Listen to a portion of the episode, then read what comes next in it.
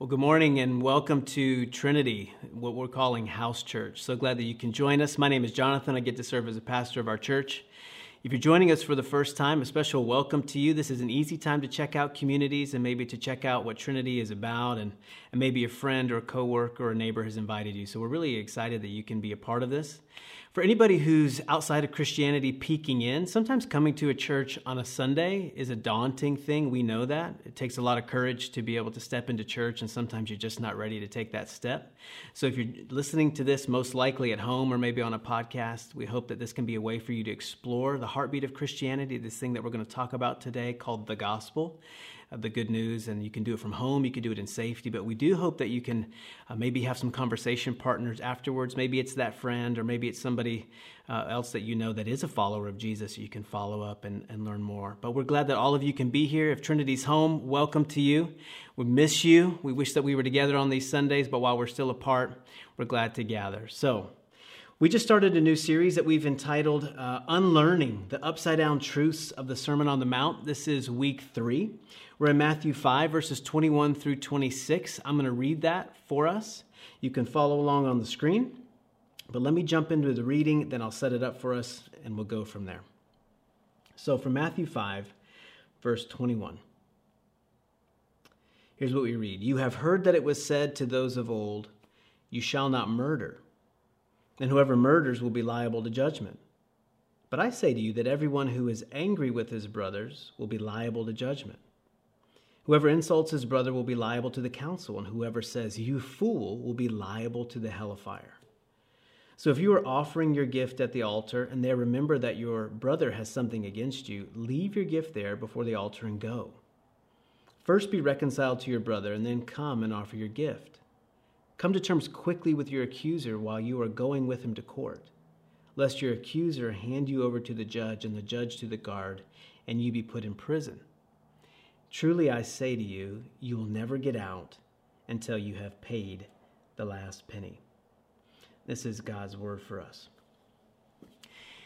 The Sermon on the Mount is this compact, revolutionary part of Matthew's gospel where Jesus is unpacking the nature of the kingdom of God. In Matthew 5 through 7, Jesus sits down on a hill with this really diverse crew of people. Some of them are already followers, they want to be disciples of Jesus.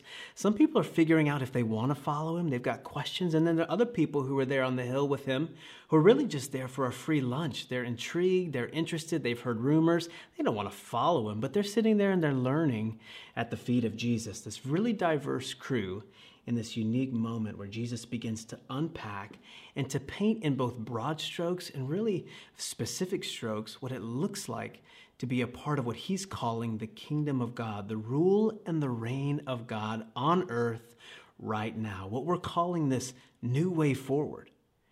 Now, as we mentioned a couple of weeks ago, we're in a time where we're looking for new ways. We're looking for new answers. We're looking for ways to move forward. If you're outside of Christianity, considering the claims of Jesus, this might be a, a perfect place for you to take a step forward in leaning into not only what Jesus said, but who Jesus is. This is important because of this.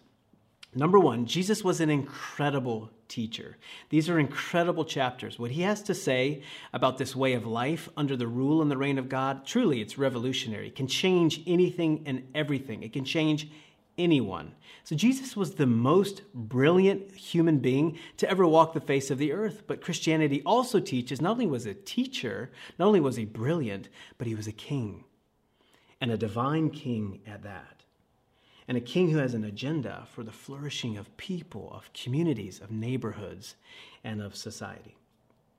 But in order to live into the picture, to step into the picture that Jesus is painting of this way of life in his kingdom, there's a lot of unlearning that has to happen.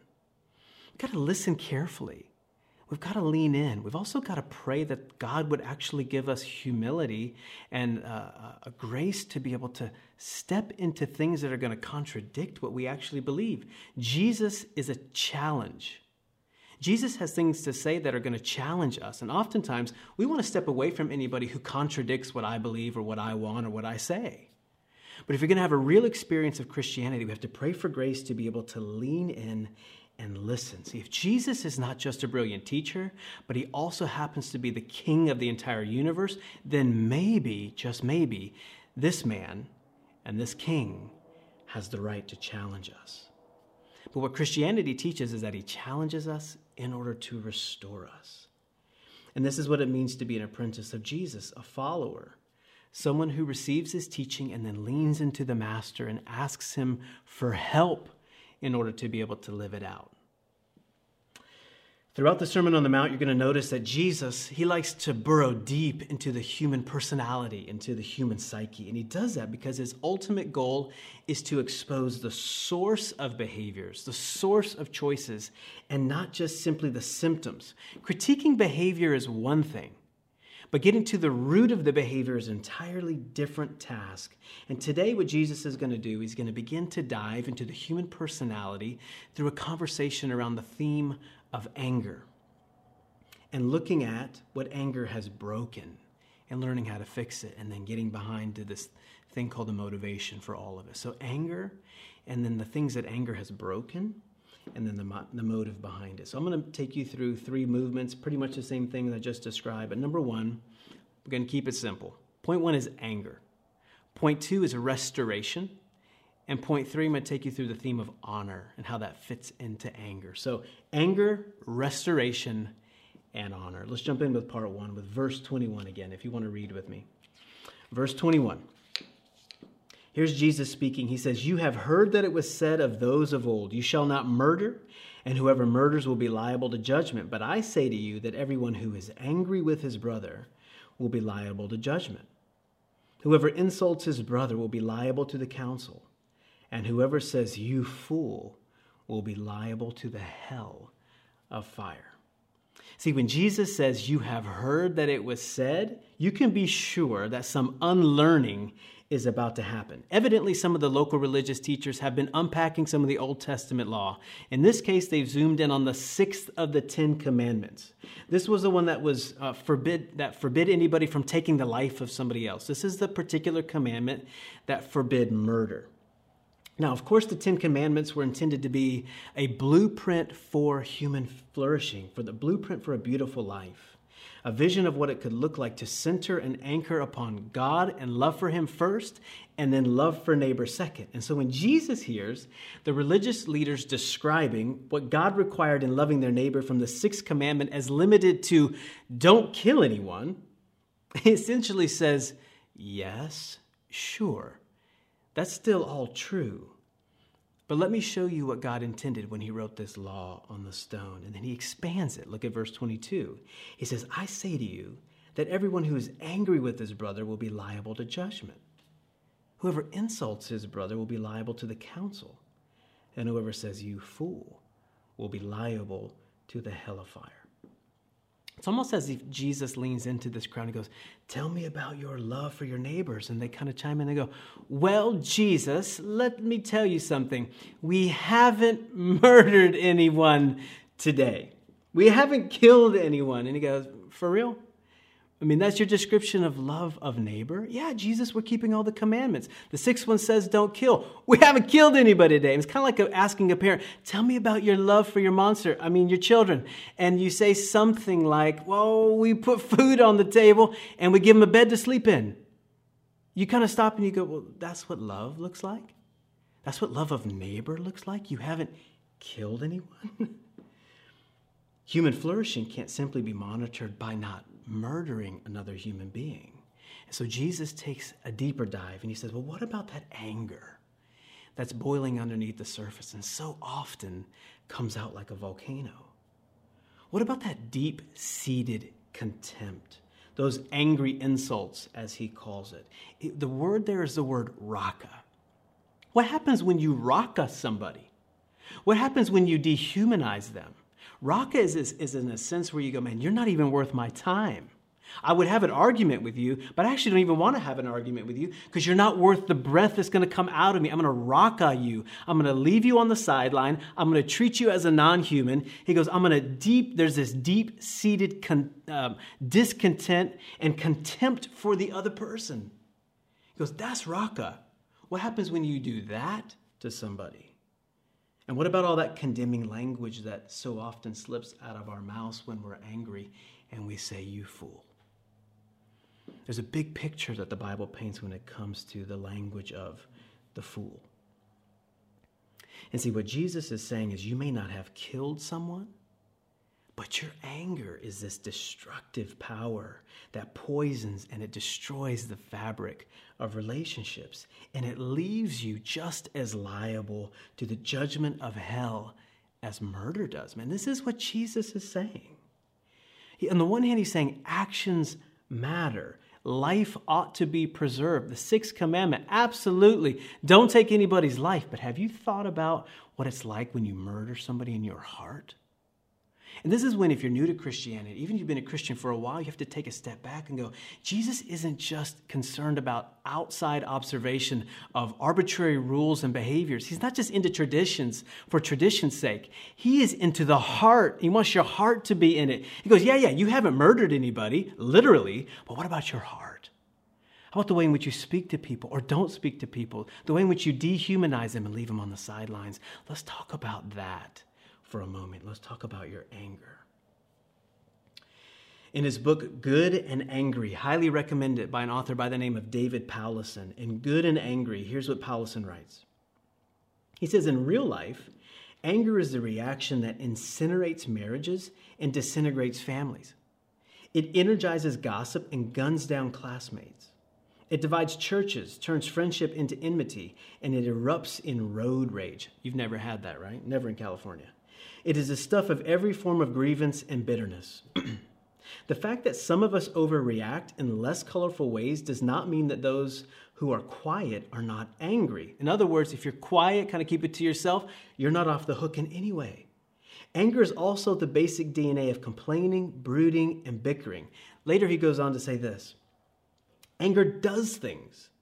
It appears in an accusatory word, sarcasm, threats, and curses. It adopts that tone of voice. Gestures and body language speak loudly. Hitting the dashboard, giving a disgusted sigh, walking out of the room, raising the decibel level, rolling the eyes, scowling. You do anger with all that you are, and you do it as an interaction. And maybe the most helpful thing that he writes and that resonated with me and maybe with you is what he says every one of us gets angry and every one of us has a hard time changing. Every one of us gets angry, and every single one of us has a hard time changing. And Jesus seems to be saying that unless we deal with our anger, we're going to destroy community, we're going to forfeit joy in the kingdom, and we're going to be on a course towards real judgment. And before I move on to part two about restoring, let me just break down what anger actually is. Anger has been called the moral emotion. I like that. Anger has been called the moral emotion because it makes a statement about what actually matters. Maybe more specifically, anger is the way we react when we think it is important, when we think something that's important is not the way it's supposed to be. In other words, you see something that doesn't seem quite right. It should be different in your mind and in your experience, and so you react to it. You have a reaction. You see something, it's not the way it's supposed to be. You care about the way it's supposed to be, and so you react. Maybe said in a really succinct way, anger expresses, I'm against that. Anger always expresses, I'm against that. Let's take quarantine, for example. Quarantine is not anything that is not something that any of us would have chosen. Some of you have gotten angry about quarantine. See, it's not the way it's supposed to be. And so we express ourselves, we view it, we care, and we get angry. In fact, anger is one of the stages of grief. I think it's stage number two. Anger matters, especially when we're in a season of grief. You're going to bump up against anger in different ways. So, quarantine certainly has exposed certain level, levels and layers of anger. You ever woken up to children who are arguing? My kids did today. What? Um, waking up to children who are arguing makes you angry. How come? Because it's not the way it's supposed to be. What you are saying in your spirit and usually with your mouth is, I'm against this. This is not what I want. How about children who decide, man, I'm not going to eat that, what's on my plate? Children see, I have a big plate of veggies. They essentially go, I'm angry because I'm against that. I want ice cream. I'm against it. How about adults who don't want to eat their veggies? They essentially get angry and go, I'm against that. How about people who have too much in their grocery cart when you're at Vons and you get in line and you're just trying to figure out which line you're going to check out of. You look at their cart, you look at that cart, you look at that line, you're evaluating which one you're going to get into so you can get out as quickly as possible. And you look at their cart and you get frustrated and angry because you go, man, you have so much. I've got three things. I just want to get in and out. So what you're essentially saying is, I'm against that. You make a value statement, you make a judgment. I care, I guess, about time and productivity and so I get angry. What about politics and politicians? Let's not even get started on that. Whether you find yourself on the left or the right, anger is a part of our reactions because when we view the other, pol- the other policies, essentially what we say is, I'm against that. And so you would get angry. How about people who don't recycle or people who spend money in ways that you perceive as frivolous? People who drive too slow road rage? How about college tuition bills? Social media comments? Children who don't perform the way that we want them to so that they make us look like model parents. We get angry. What we're essentially saying is, I'm against that. Or what about a spouse that no longer makes us feel happy? We get angry. We essentially say, I'm against that. In an incredible, incredibly insightful article by Charles Duhigg entitled The Real Roots of American Rage, he writes America has always been an angry nation. We are a country born of revolution. Combat on battlefields and newspapers at the ballot box has been with us from the start. American history is punctuated by episodes in which aggrieved parties have settled their differences not through conversation, but with guns. Recently, however, the tenor of our anger has shifted. It has become less episodic and more persistent, a consistent drumbeat in our lives. He says anger has become a consistent drumbeat in American culture. And Jesus is saying that anger is such an important emotion to identify and to dissect. Our anger is crushing people, and it's crushing us if we hold it, if we harbor it. Man, anger can be quick, it can be manipulative, and it can be abusive.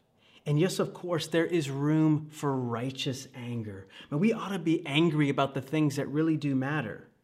The Me Too movement that we've all been exposed to and the Black Lives Matter movement are examples of actions that are giving voice to people, women and people of color, and in particular the black community. It's giving them voice. It's giving them the opportunity to express themselves. People and groups for, who, for too long, have not been given the right, who have been denied the right to express themselves, in particular, their emotions, and in particular, maybe their anger. See, but Jesus is not here addressing justified anger. There are other places that we can go to for that. But what he's saying is that we burn with indignation and anger, not at sin or at injustice, but at, at offenses that are pushed towards me. See, anger has to do with me, my pride, my ego, my pain, and my past. All of these things drive our anger. And Jesus says that love for neighbor doesn't come simply through not taking their life but it comes through the end of anger and the end of content. And so let me take you to part two.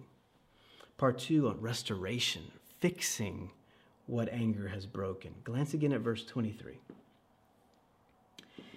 In verse 23, we read this So if you are offering your gift at the altar and there remember that your brother has something against you, leave your gift there before the altar and go. First be reconciled to your brother and then come and offer your gift. Come to terms quickly with your accuser while you are going with him to court, lest your accuser hand you over to the judge, and the judge to the guard, and you be put in prison. Truly I say to you, you will never get out until you have paid the last penny. Now, before I jump in on this concept of restoring what anger has fixed, let me say this. I think it's important to mention that Christianity in general, and Jesus in particular, does not mandate reconciliation and restoration in any and every circumstance.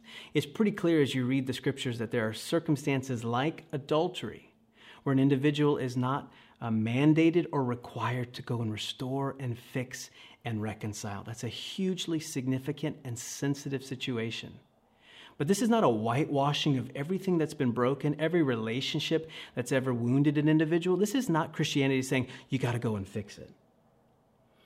Specifically, Jesus is not encouraging us or requiring us to simply roll over and to give into the demands of people who victimize us. You see, protecting the vulnerable from abuse of all forms is this critical task for the church. There are sensitive cases that need a lot of counsel and need a lot of wisdom before an action step is encouraged. But what Jesus has in mind in this portion of the Sermon on the Mount are those day to day experiences of anger and bitterness and contempt, what Jesus calls that word raka, right? That dehumanizing, going, man, you're not even worth my time. And what he is saying is do everything within your creative power to urgently fix what anger has broken. That's what he's saying. Do everything within your creative power to urgently fix what anger has broken. And he uses two illustrations one from the temple and then the other one from the courts. And I'm going to focus primarily on that first one, the one from the temple. Jesus essentially is saying, He says, Imagine that you brought your family to worship and it's your moment, it's your week. You've been waiting for this all year. You get to go through the different rings and the different layers of the temple. You get to go see the priest. You're about to make your offering. You are at the altar. You don't get to the altar every week. This is a big deal. And he goes, you, are at the altar, you're about to make the sacrifice, and then somebody comes to mind, and you remember that there is this animosity, there's anger, there's bitterness that's built up between the two of you. He goes, Yeah, I know you're an important moment. I know you've been waiting all year for this. I know you got family and friends, they've all gathered around you, but you got to go. You need to get up and leave. You need to go and fix the situation. You need to go have a conversation. You need to reconcile and restore the thing that's been broken. This got to be one of the coolest things about Jesus. I mean, Jesus is a rock star. This is one of the things that if you're outside of Christianity looking in, you go, man, this guy's not narrow. This guy's not all about come and worship. This is a guy who goes, I want you to leave worship. I want you to leave the temple. I want you to go out. I want you to engage with an individual that's got bitterness between you and them. Go and fix it. And when you fixed it, come back. He goes, reconciliation between people is so much more important than kind of arbitrary duty. Don't just go through the motions. If you feel something going on in your heart, pack up, leave, go remedy what's going on, go restore it, go fix it. Whole nother sermon on how to do that. But the principle of restoration still stands. Jesus is essentially saying sacrifices don't honor me, but forgiveness does. I don't want your lamb, man. I want your heart. There are other things that Jesus cares about. Get up, go, fix what anger has damaged and then come back. Maybe in modern context, the easiest way for us to understand this is pretend you're a bride or groom at a wedding. It is your wedding. You look behind you, and you got friends, you got family, you got pomp, you got circumstance. It is one of the most important days of your life. And you're standing there at the altar about to exchange rings. And Jesus says, if somebody comes to mind and you realize that there's bitterness between you and another friend, he says, stop the ceremony. Go fix it right now. You can come back another day, another time, maybe later in the day, but you got to go and fix this right now. There's this creative urgency and tug to go fix and restore that which anger has broken within Christianity. Desmond Tutu, who led the Truth and Reconciliation Commission in post apartheid South Africa, an incredible leader, here's what he wrote he says, forgiving and being reconciled to our enemies or our loved ones are not about pretending that things are other than they are. It is not about patting one another on the back and turning a blind eye to the wrong. True reconciliation exposes the awfulness, the abuse, the pain, the hurt, the truth. It could even sometimes make things worse. It is a risky undertaking, but in the end, it is worthwhile because in the end, only an honest confrontation with reality can bring real healing. Superficial reconciliation can bring only superficial healing. Powerful, powerful quote. We've all got broken relationships. What does it look like for you to restore? How do you get the power for it? How do you get the motivation to go and engage with that person who has hurt you or you have hurt them? And there's been time and distance and separation, but they've always been tugging on your heart. It's kind of like this gnawing thing that you know that you need to go and engage with, but you just haven't wanted to. And maybe in this moment, Jesus is going to push you forward. Maybe he'll push you forward after this last part. Part three anger, restoring what anger has broken, restoration, and part three, this theme of honor. Okay? Theme of honor we live in a rage culture. We live in an angry culture.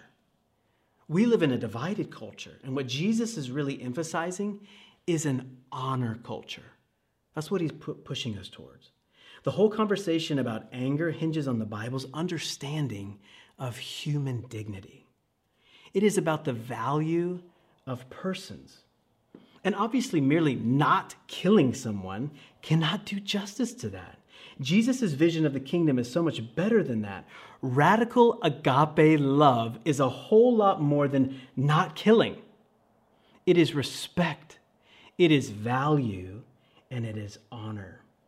See, and it's honor that refuses to dehumanize someone. And if they have been knocked down in the dirt, to demand that they not stay there, but to pick them up and to reconcile and to heal. And to not, even if they've been judged in the court of contempt, to say, You're not going to stay there. We're going to bring you up and we're going to bring you out. It's an incredible love that says that you are worth reconciling. You have honor. And secondly, See, the gospel is reconciliation.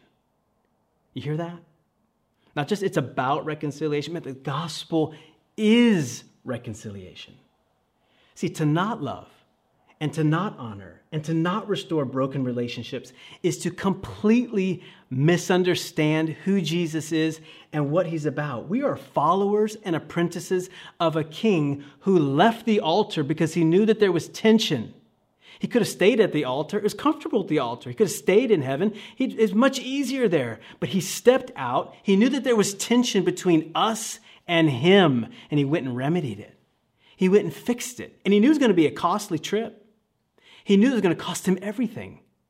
And so Jesus comes into planet Earth in order to fix, to heal, to reconcile, and to restore. See, the gospel is reconciliation. And if I'm an apprentice of Jesus, then I'm going to follow his lead. I'm going to do what he does. I'm going to live as he lives. Not so I can get his attention, not so he can reconcile me, but because I've been restored, because he has healed me, because he has extended that kind of love. See, when we should have been rocked by Jesus, when we should have been left on the sidelines and completely ignored, he came rushing for us. And because our king did that, because he's treated us with tremendous honor, that's how we're supposed to live. We're supposed to do that for other people couple questions for you, and then I'm going to wrap up with a brief story. In quarantine, I recently heard somebody say, as they were, uh, I attended a conference last week, and there was a little section of prayer. One of the presenters prayed, Lord, in quarantine, we're recognizing that God has brought us home in order to restore home. Listen to that phrase. God has brought us home in order to restore home. What part of your life what part of your extended relationships need deep restoring? Where has anger weaved its way into your soul and into your relationships? Where has bitterness taken root? And friends, you may be the victim in the relationship. You may be the one who is a recipient of somebody else's pain, somebody else's poison. But in what way is anger beginning to derail your life? Jesus says it's not enough just to say, I haven't killed somebody. He goes, but if you're harboring deep anger, deep uh, d- discontent, um, malice, bitterness, anger, it's going to ruin you. And you're not going to get to experience the fullness of the life that Jesus promises us in his kingdom. Where has anger weaved its way into your soul? And are there individuals who are coming to mind in the season of slowing down that you've just kind of pushed off and pushed off and ignored? But maybe God is starting to say, you know what? These are people I want you to reach out to, and reconciliation might just be in your future. Who are those people? And anger is such a quiet conversation, it's not a quiet emotion but it's certainly a quiet conversation. I don't know of the last time somebody came to me and said, I struggle with anger. But I want to raise my hand and say, I struggle with anger.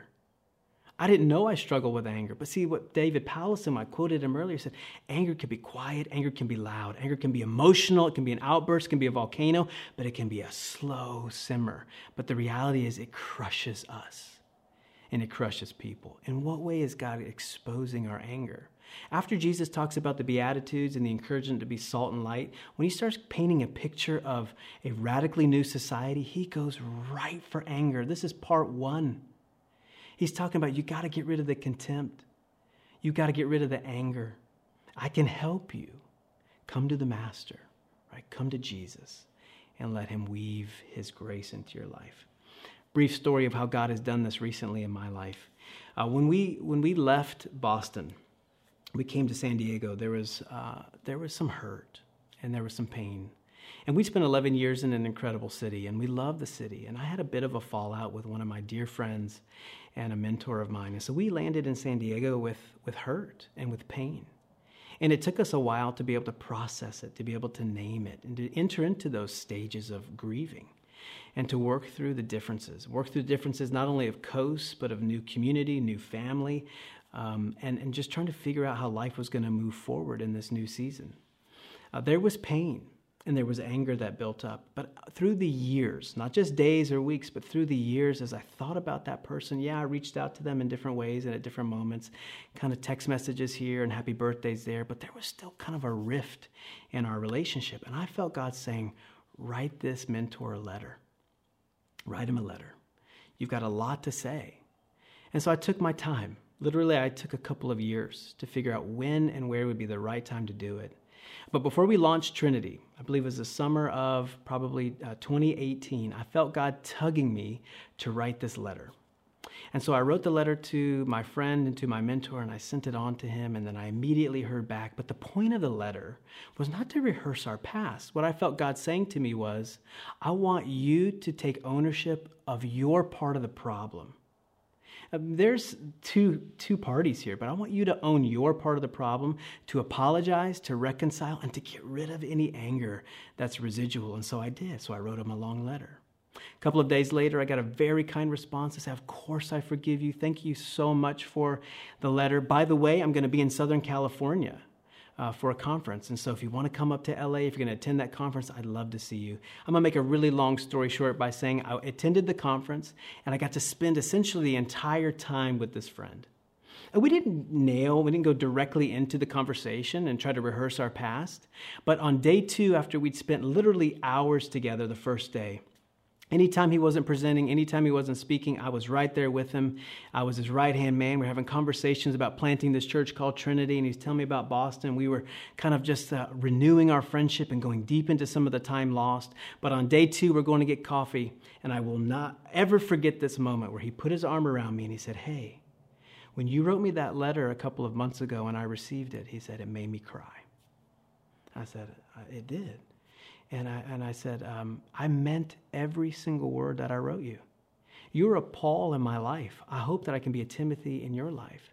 And he said, Yeah, we, we've had a great run, haven't we? We had a great run. He said, We hit a few bumps. I said, We did. I said, But God is restoring it, God is reconciling it. And he said, He is. And I left that conference more joyful, more light, more filled with grace and hope than I've ever felt. This is what the gospel can do. We don't have to live unreconciled, angry, bitter lives. We can experience the renewal of the gospel. And maybe it takes you time, like it did for this particular story, but maybe in the day to day and the little things, you got to bump, you got to go right into it. You got to deal with it. You got to call that person. It could be a husband or a wife, could be a child. Sit with them and simply say, I love you, I'm sorry. God has put this on my life. I've been harboring a ton of bitterness, but He's going to take it because that's what the gospel is.